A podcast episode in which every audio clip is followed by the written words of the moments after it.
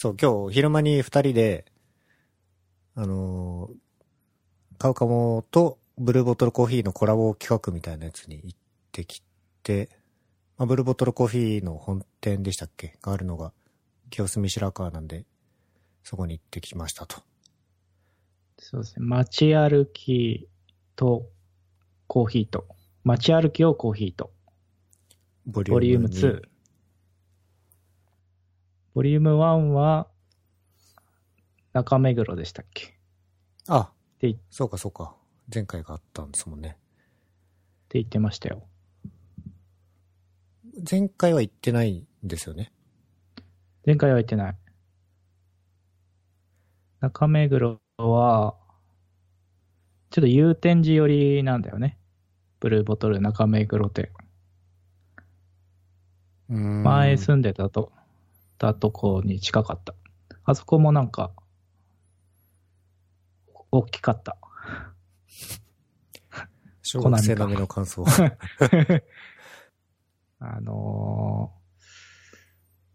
セミナーとか、そういう地域の人にコーヒーを入れる説明をできるような店舗作りとか言ってた。今日は清澄白河のブルーボトルコーヒー行ってきたんですけど、そこで、なんだろう、アイスブレイクというか、カウカモのお姉さんとブルーボトルコーヒーのお姉さんがちょっと前で話した後、グループで分かれて街を散策しながら最後、カウカモで紹介している物件を見るみたいな流れでしたね。そうですね。どうでしたか？清澄白河は。清澄白河行ったの私初めてじゃなくて何回か行ったことがあったんですけど、街並みやっぱいいですよね。うん、都会の喧騒から離れて。なんか古い街並みと、新しくできたそのブルーボトルコーヒーもそうですけど、ちょっとおしゃれな空気が混じって、良い街だなっていうのがありましたけど。なんかいろいろブルーボトル以外にもね、おしゃれな、カフェもあるし、アイス屋さんもあるし、あと。いろいろあったよね。で、我々行かなかったっていうか、私がちょっと昼から用事があったんで行かなかったんですけど、アーティチョークチョコレート？うんうん。これは、なんだっけ？何ですか？最後に。自作のチョコレート屋さん？ユニークなチョコレートを作っている。随分綺麗ですね、これ。色とりどりの装飾というか。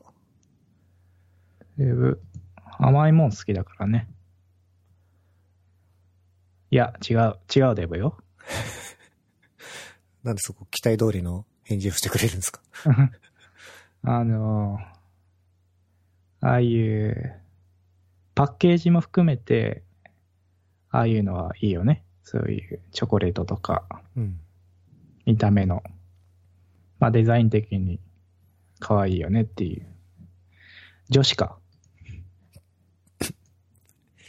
で、そのアーティチョークチョコレートに行く前に、そのカウカモで紹介してる物件見てきたじゃないですか。はいはい。場所が木場公園の前でしたっけ？そうっすね。それの平米数が結構でかくて100何ぼだったと思ってますけど。120？ 120平米か。120平米で、マンションの6階？最上階？しかも8階？いや、6階だったような気がするけど。しかも、そのフロアがその物件だけっていう。あれ、すごかったよね。あれ、よかったですね。で、しかもその物件だけだから、いろんな方向から光が入るというか、窓が全面にあるんで。それもよかったし、その木場公園の前のマンションなんで、眺めもすごいね。グリーンビューって言うんですか、ああいうの。はいはい。あれもすごい綺麗で。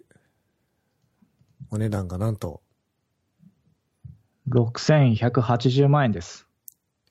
これをお買い上げですか？いや、さすがに独身貴族一人暮らしには 3LDK は広すぎるよね。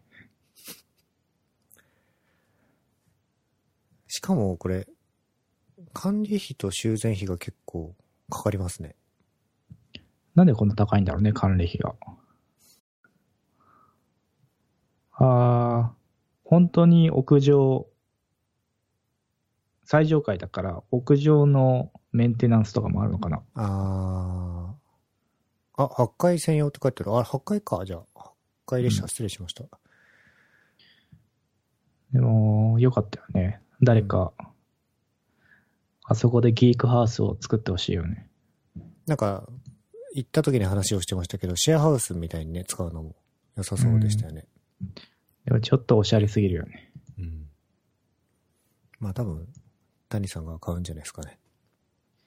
ああ、谷さんな、いっぱいお金持ってるもんな。はい、そんなこんなで今日は石本さんお呼びしてます。はい、T32 系です。よろしくお願いします。石本さんの近況としてはどんな感じかな。そういえばあれじゃないですか、報告があるんじゃないですか。はい、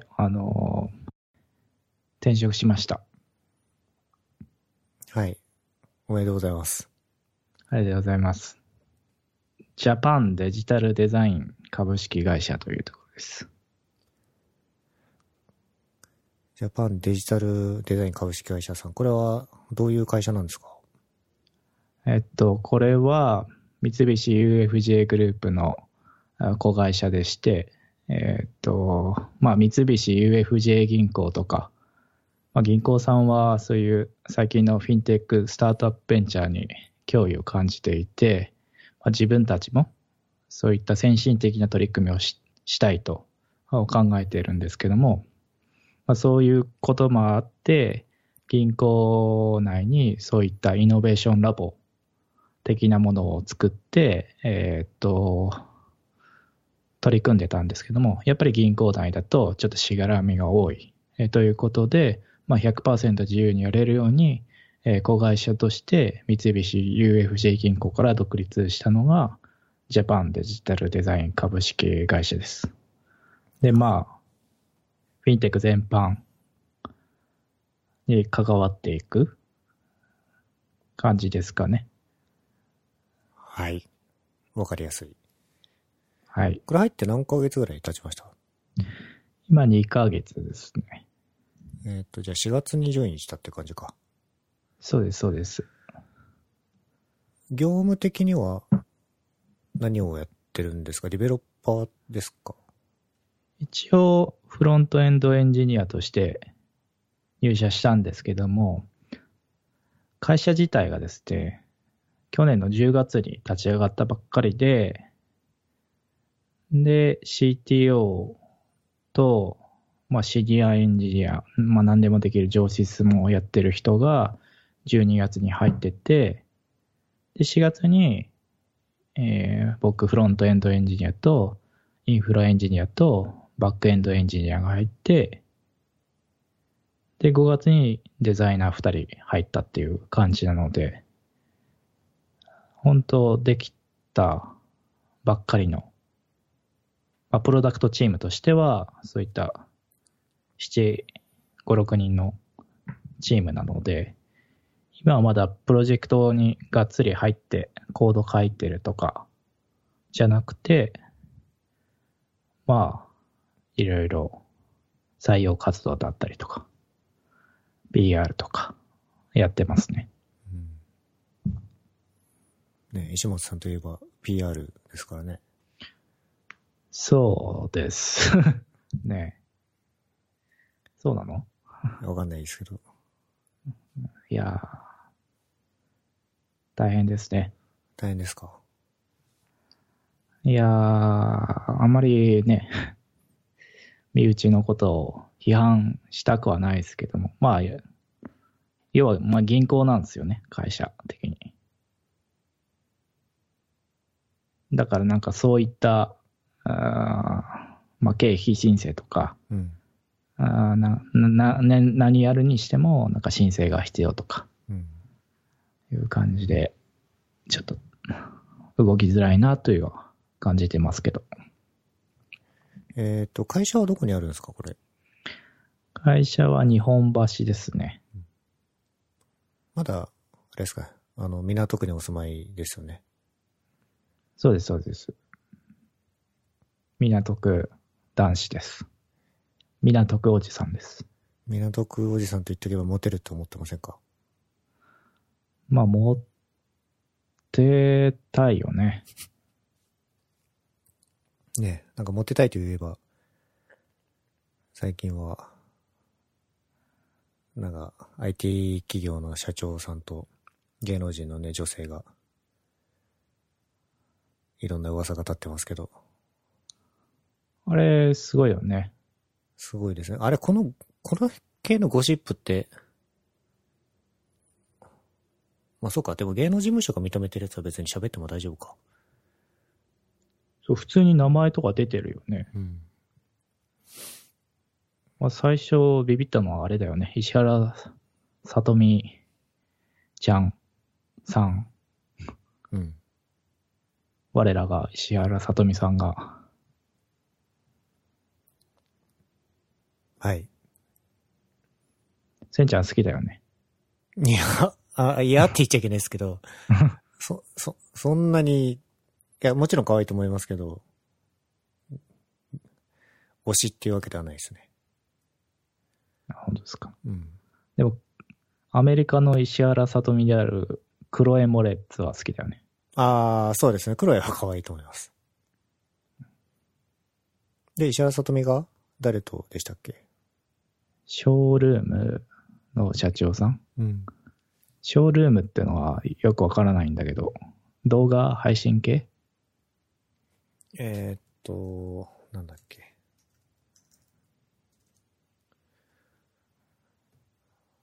まあ、アーティストとかアイドルの配信プラットフォームみたいな感じですかね。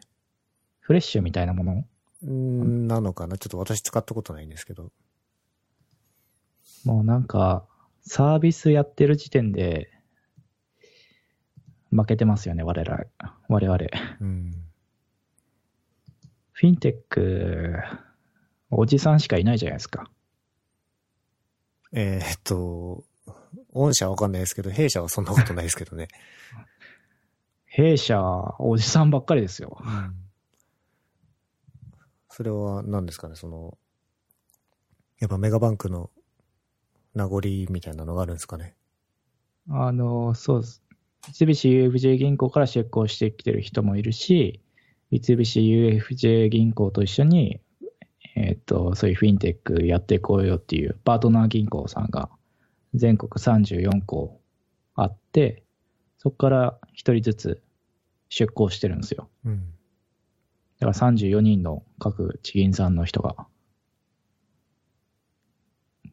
出向してます。うん、みんなオフィスにいます。まあ、三菱 UFJ に出向するぐらいだからみんな中堅とか、やり手の、いぶし銀の人たちなので、うん、キャピキャピな人はいないよね。キャピキャピの人ですか？キャピキャピな、CA っぽいのはないよね。うん、そうですね。あとは、こじはると、DMM の子会社の、ピックアップの社長の宮本さんですか？これがね、すごいびっくりしたよね。もうなんか、せんちゃんも会ったことある？宮本さん会ったことありますね。おー、だよね。僕も会ったことあるから。そんな人が芸能人と付き合うみたいな。すごいよね。うん。そうですね。なんかちょっと馴れ初めが気になるところでありますけど、まあ出てこないでしょうな。うん。そもそも、僕も DMM 働いてたけど、コジハルとかアイドルに会う機会なんてなかったよ。まあ平社員だけどね。でもそのセクシー女優の人とかはあんまり関わりなかったですか？ああ、それは偉い人だと年末のそういう忘年会に行けた。東京勤務の人とか、うん、あ、そっか、金沢ですもんね。そうそうそう。うん。デザイン部長の人とか言ってた。そうね。そういうメーカーさんの付き合いとかあったり。あとはこれちょっと知らなかったんですけど、ゴーリカあやめとゾゾタウンの前田さん。はい。もうなんか。言ってたよまあここら辺はもう前澤さんはすごいなっていううん、なんかいいよね、うん、逆にすがすがしいというか、うん、なんかお金の使い方もすごいじゃん、うんうんうん、バスキアに60億払ったりとか、なんかスポーツカーいっぱい持ってたりとか、うん、なんかこういうのを好き嫌いは置いといて良いと思うんだ僕は、うん、その IT ベンチャーがこう成り上がってなんか富と地位を得てるっていう、それでそれを見た、まあ、子供たちが、まあ、それをきっかけに入ったとしても、まあ、裾野が広がって、まあ、いろんな人が IT 業界を盛り上げてくれたらいいなと思うんで、うん、こういう象徴的なものはあっていいよなと思うんですよね。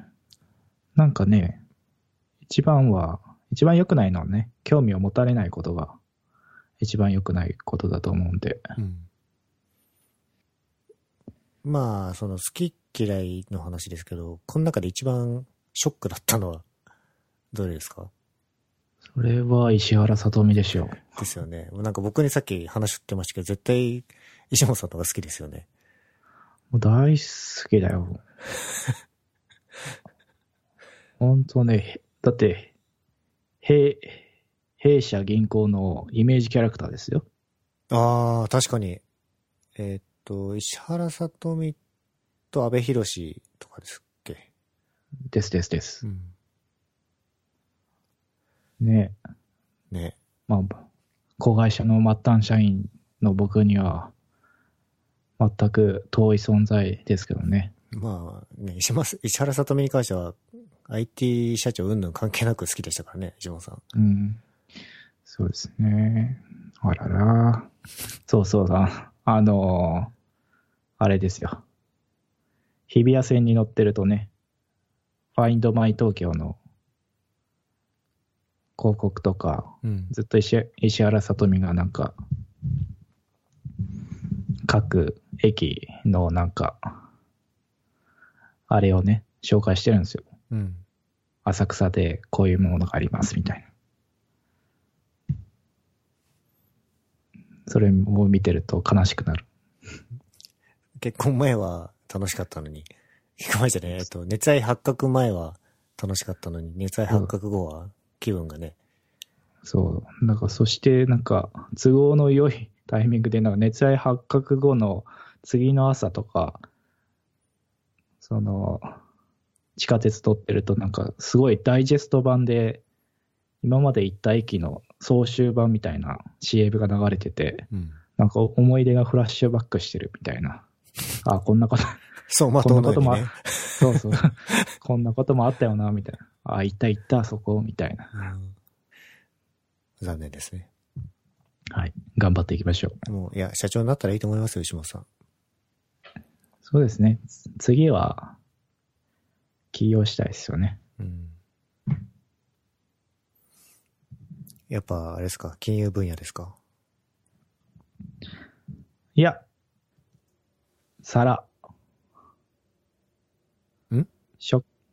食器を売りたい。ああ、ディッシュの皿。そう。最近料理というか、まあ、形から入る人なので、うん、まあ調理器具とか、まあ、低温調理とか、うん、そういうのをやってると皿綺麗だなと思って、うん、興味を湧いたかなっていう感じかな。僕の後輩の前川雄一くんという人がいるんですけど、はいはい。ID かエラエラで、その子が、趣味かなんだかわかりませんけど、陶器ずっと作ってますね。ほんとほんと。あ、そうそう。僕も大学時代、陶芸サークルだったよね。そうなんですね。ちょっと初耳です、それ。ほんと、同級生だったエマちゃんっていう子が可愛かって、で、彼女が陶芸経験、その大学入る前から陶芸経験あって、陶芸サークルないんやなーって言ってたから、じゃあ一緒に作ろうって言って、サークル開設届を出して作ったの。そういうところへの行動力、ほんとすごいですよね。まあ大学デビュー的な。うん、まあそういうやましいあれもあったけど、なんか結構人に恵まれまして、うん、彦根だったんだけど、その古東焼きっていう地元の焼き物があって、その大学で陶芸サークルができたって、その古東焼きの先生が聞きつけて、その先生にちゃんと教えてもらったの。へぇ、うん。古東焼きじゃないんですけど、他に、石川っていうか香川だと他にありませんっけ？滋賀は信楽焼きうん。かな？だからその信楽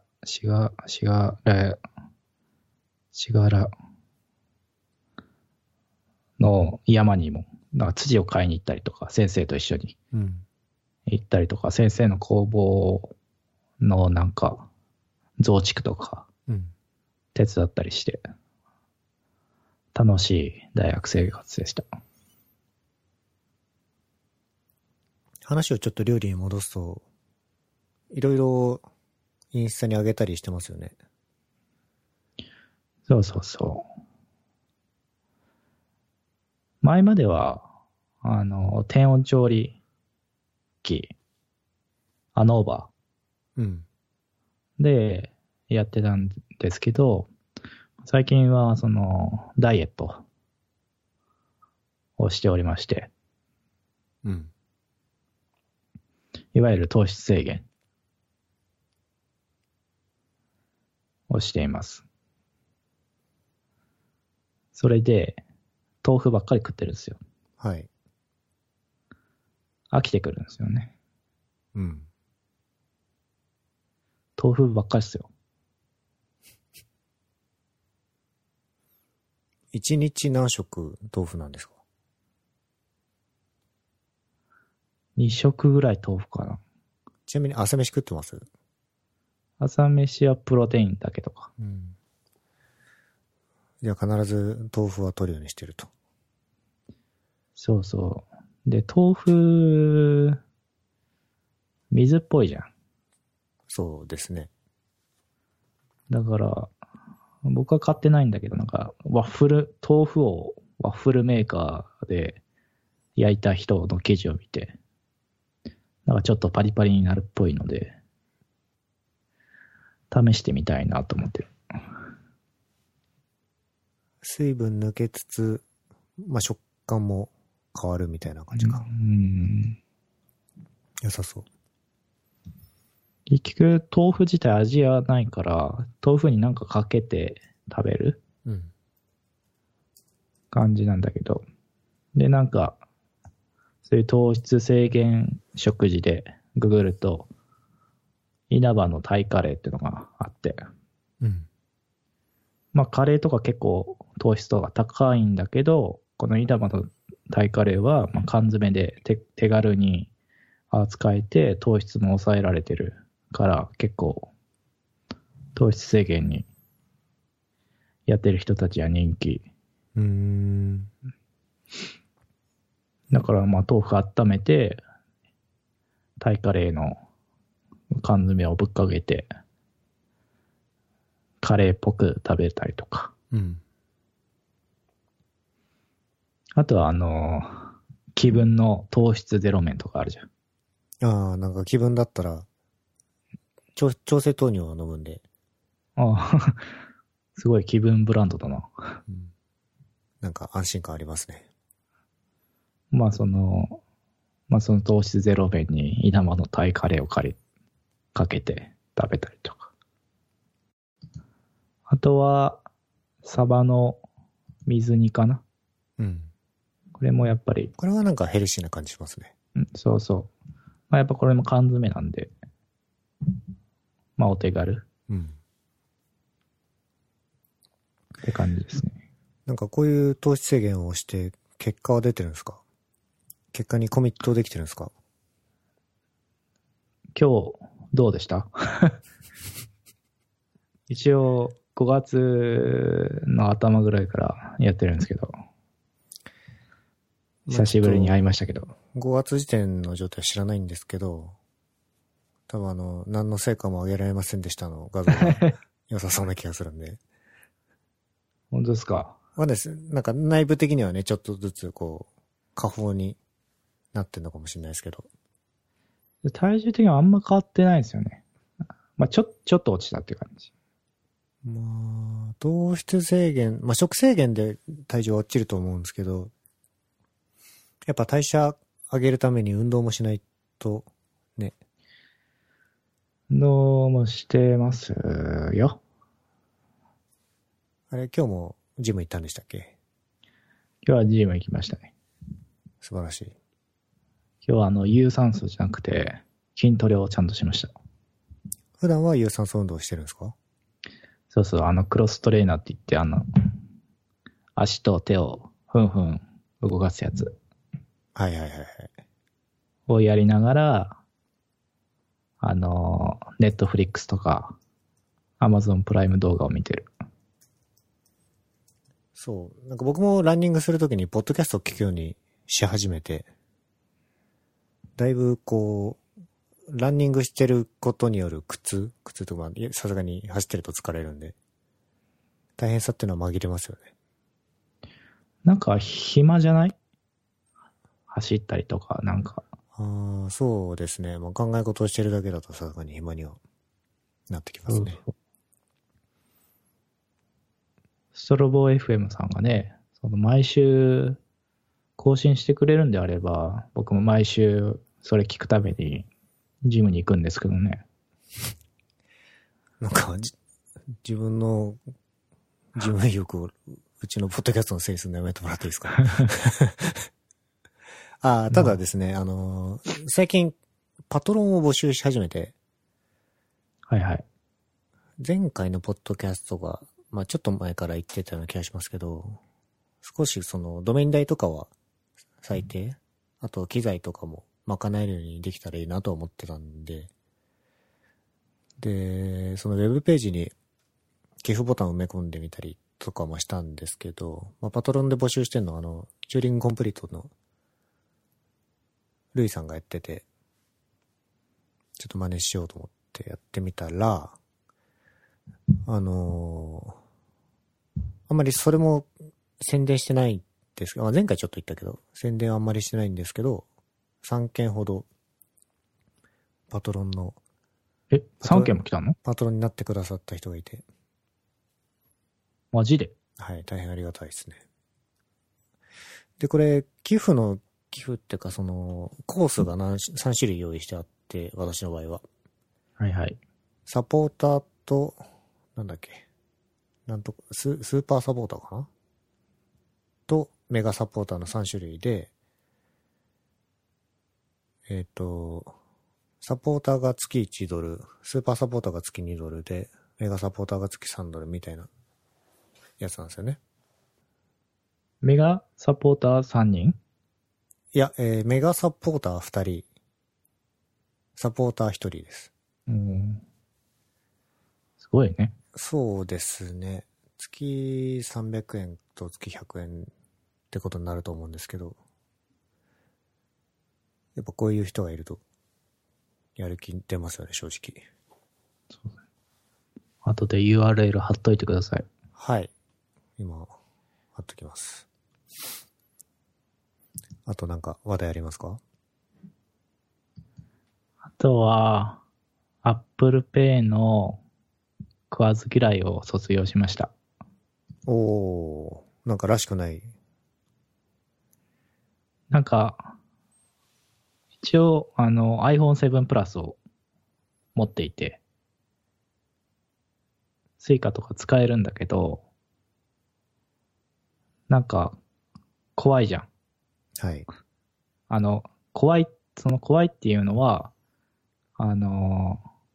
iPhone 7 Plus で Suica を使って改札を通り抜けるときに、なんか失敗してエラーして、ペカンってなんか弾かれると、後ろの人にすごい舌打ちされそう。調子こきやがってみたいな。うん、そういう怖さがあったので、まあ、Suica としては使えないなと思ってたんですけど、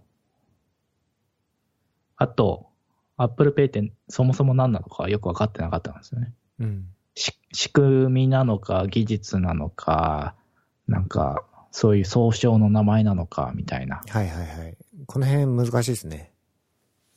そうだよね、うん、で結局はなんかクレジットカードを登録して、なんか ID なりクイックペイが使えるんだよね。はい。そう。クイックペイ自体はもともと使ってたので、そのクレカで。うん。じゃあ、クレカを財布から取り出さなくても、まあスマホ、iPhone でそのまま支払えるんだったら楽そうだなと思ってやったらすごい楽でしたね、うん、ですよね。超楽だよね。超楽っすね。なんか最近財布忘れても大丈夫だもんね、全然、うん、現金あんま使わない、うん、っていう記事を書きました。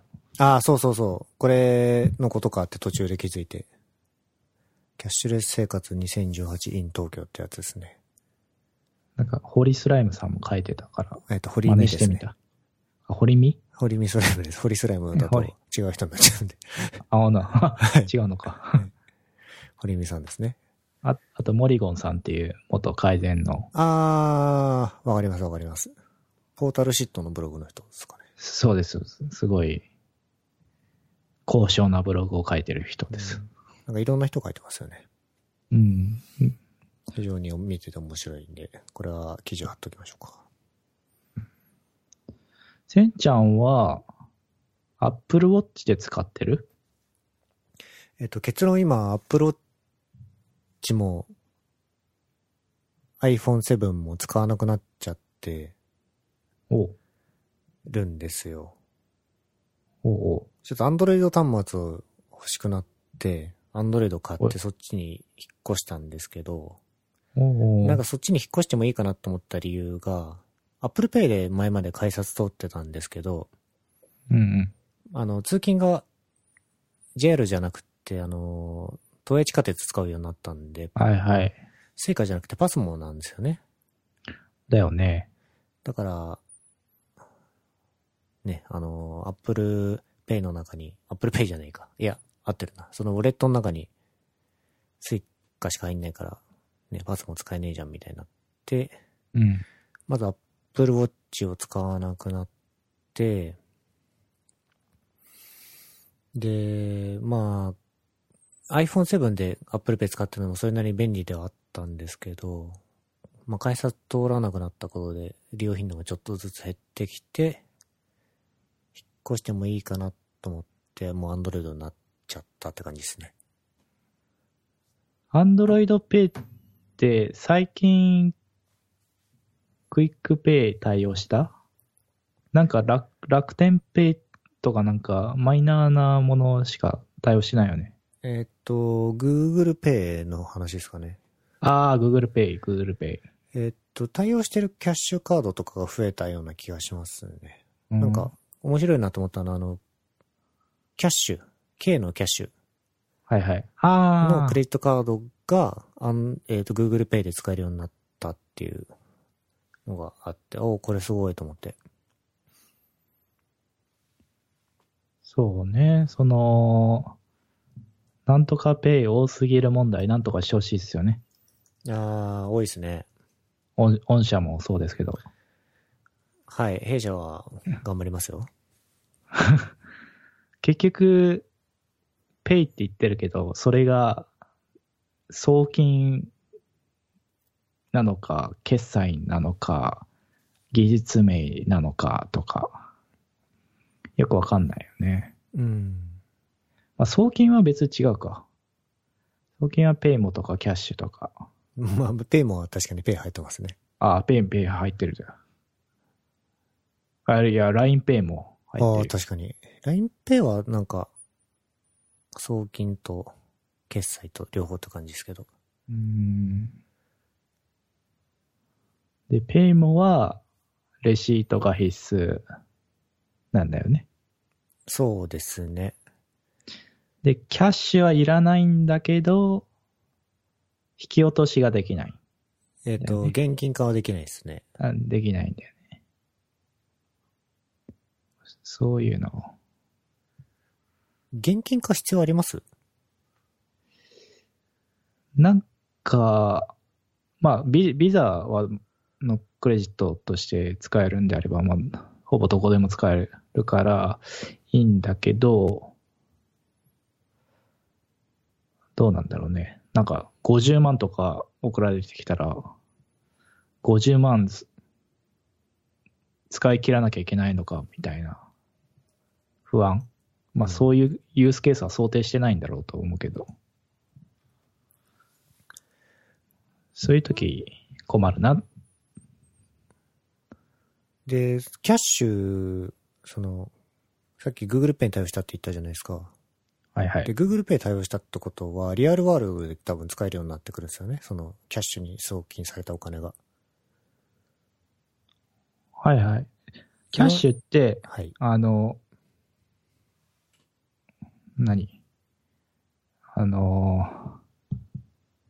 プラスチックのカードは発行されない。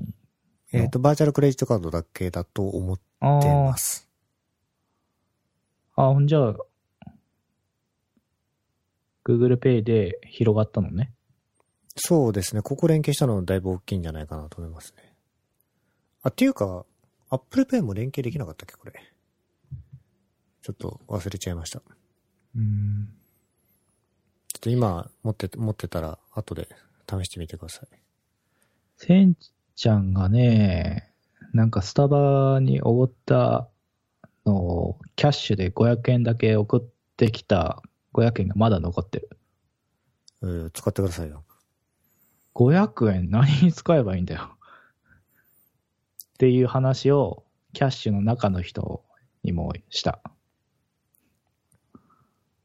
そもそもキャッシュ使ってますみたいな、何かノーティフィケーションいるよね。いりますかね。それは、もちろん認知度の普及は必要だと思いますけど、結局 LINE みたいにプラットフォーム化してしまえば同じことかなとは思いますけど。まあでも、LINE はみんな使ってるから遅れそうだけど。だから近いレベルまで認知度上がればいいのかなってちょっと思ってましたけど。LINE でいいじゃん。LINEだって友達として繋がってないと多分送金できないですよね、あれ。あ、ほんと。キャッシュは全く赤の他人に送れるの？はい。ID かなんかで検索してその人まで到達できれば送れます。へえ。だから一番コンテキスト問わず使えるんですよね、キャッシュは。なんかすごいキャッシュ推しだよね。いや、一番よくできてると思ってるんで。ちょっと使ってみます。はい。うん。そんなとこですか？そんなとこですね。まあ、Amazon プライム動画についにシリコンバレーが来ましたよ。ああ、これ僕も見始めたんで、次回あたりに感想戦しましょう。どこまで見た？僕、前フールでシーズン2ぐらいまで見てて。シーズン1の2話か3話だったような気がします。まだ序盤です。あ、なるほど、なるほど。リベルド FM とか聞いてると、宮川さんとかもなんかリアルすぎて、もうなんか会社行ってもリアルだし、家帰ってもリアルだしみたいな、見るのをやめたって言ってましたよ。いや、ちょっと楽しみにしてます、今後の展開を。はいはい。じゃあ引き続きダイエット頑張りましょう、お互い。せんちゃん太った？ちょっと頑張りましょう。はい。では石本さんでした。お疲れ様です。お疲れ様でした。